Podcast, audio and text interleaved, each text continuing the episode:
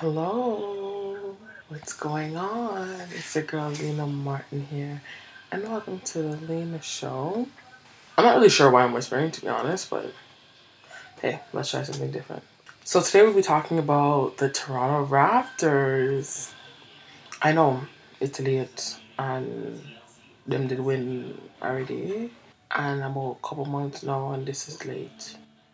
But I still want to talk about it because they just received the rings this weekend, so why not? So the Raptors defeated the Warriors in Game 6 to secure their first NBA title in franchise history. Like ever, ever, ever, ever.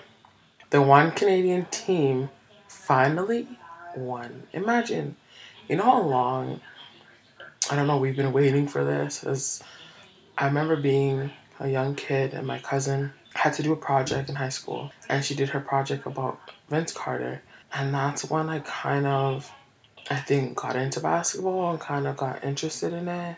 We'll talk more about Vince Carter later. Anyways, we the North, we the blood clot North.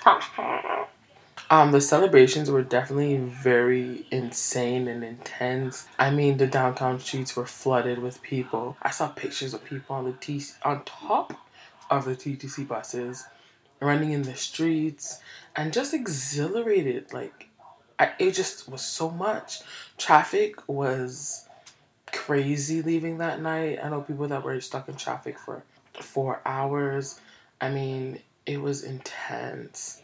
Um, luckily, there was no rest that night. Thank goodness everybody reached home safe.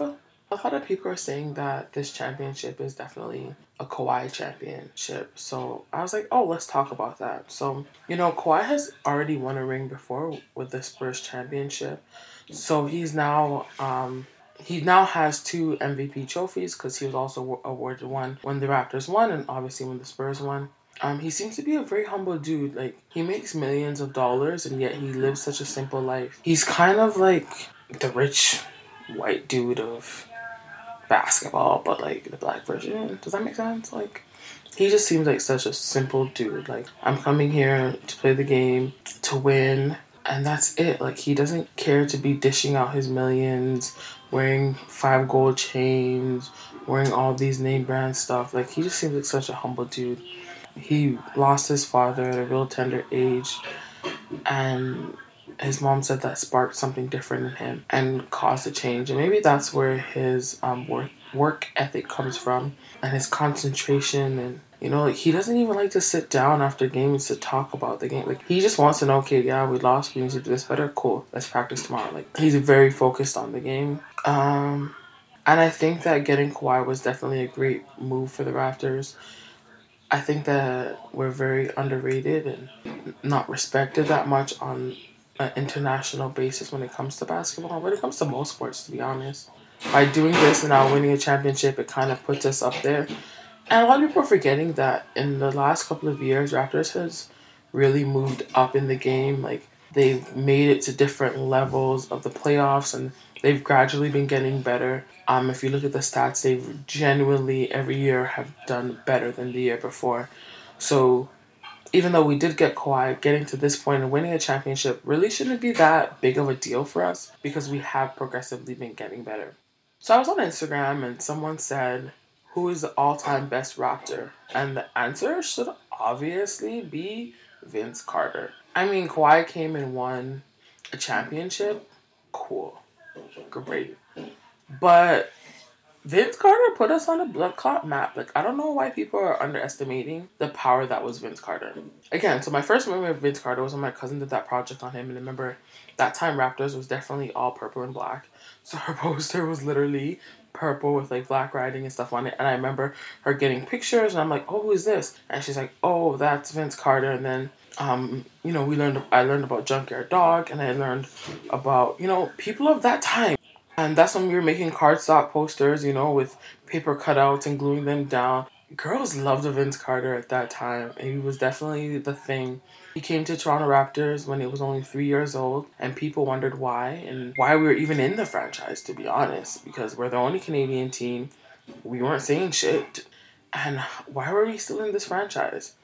And he set records, he did things, and he genuinely put Raptors on the map we can't underestimate these people because if it wasn't for someone like him, Raptors may not have been well known. It may have taken even longer. So yeah, Kawhi won us a championship, but Vince let people know that hey, yo, there's basketball in Canada. People play basketball in Canada. The support in Canada is real. Like that's what helped us become the North. He was NBA slam dunk um oh the NBA slam he's the one that came with the 360 windmill dunk like the cookie jar, you know, and for all you who don't listen to basketball, cookie jar is when you put the elbow when your elbow is like in the rim, like your hand is I don't know how to explain it, but Google it. Um yeah, he put us on the map. He did crazy dunks, and people were like, "Whoa, who does he play for?" And they're like, "Toronto Raptors." I'm like, "Wait, where's Toronto? What?" He used to average 25 points per game. Right now, I think that's the highest in Raptor history. And if it wasn't for his injury, perhaps Carter would have given us a championship by now. Who knows? But he definitely allowed people to start watching Toronto and start watching the Raptors. Because he took a struggling team and put them on the map, and now they're champions. So I don't care what anybody wants to say, big up Vince Carter. Kawhi just recently passed him for highest points per game, and he still holds the record for the most points per season and highest points per game in a season on all possible records lists for his position. Whether he is the first or not, he has left his mark. So recently, on October 22nd, the championship rings were um, given because you know the season started, and they're fucking huge. Like they're big and blinding. I'm telling you, these rings cover like your whole finger. Like I don't even know if you can wear that. How heavy it was. I saw a picture of Larry holding the ring up to his head, and I felt like I couldn't see his head. Like honestly, they're freaking big. So let's talk about the idea of the ring. A single ring boasts more than 640 diamonds. On a serious note, 640 bombaclat diamonds. Like it's glistening and it's gold and it's huge. Like I don't even know how to what to compare it to. It's so big. It's like a like a plum. Like a really decent plum size. Like it's huge. It also has the biggest ever single diamond for a championship ring at 1.25 carats. It's right in the front. The diamond itself is actually everything about that ring is just eye stunning. Like you just can't stop staring at it. It has 17 rubies in total. Each num each player blah blah blah. The number of each player's jersey is um also wrapped around it, so it goes around and says every single number for everybody that played um, or that was on the team at the time, and it has the Toronto skyline on it, and it says a North, because you know we the North. I don't care, whatever. Someone on Twitter was like, "Why are they referring to this championship as a Canadian championship and not a Toronto championship?" And at first, I was like, "That's why it's Toronto Raptors. It's not Canadian Raptors. It's Toronto Raptors." But then we have to remember again, this is the only team in Canada. This is the only team that people are used to um, representing us um, on a Canadian spectrum. So in the game of basketball, we're the only Canadian team. So it makes sense that this is also a Canadian win. So it's not just a Toronto win, it's also a Canadian win. Hopefully, these events will allow for more tourist attractions, for more people to come and see. We definitely have to remember that it's on a bigger platform, and to everybody else, we're viewed as well the North, and the North is Canada.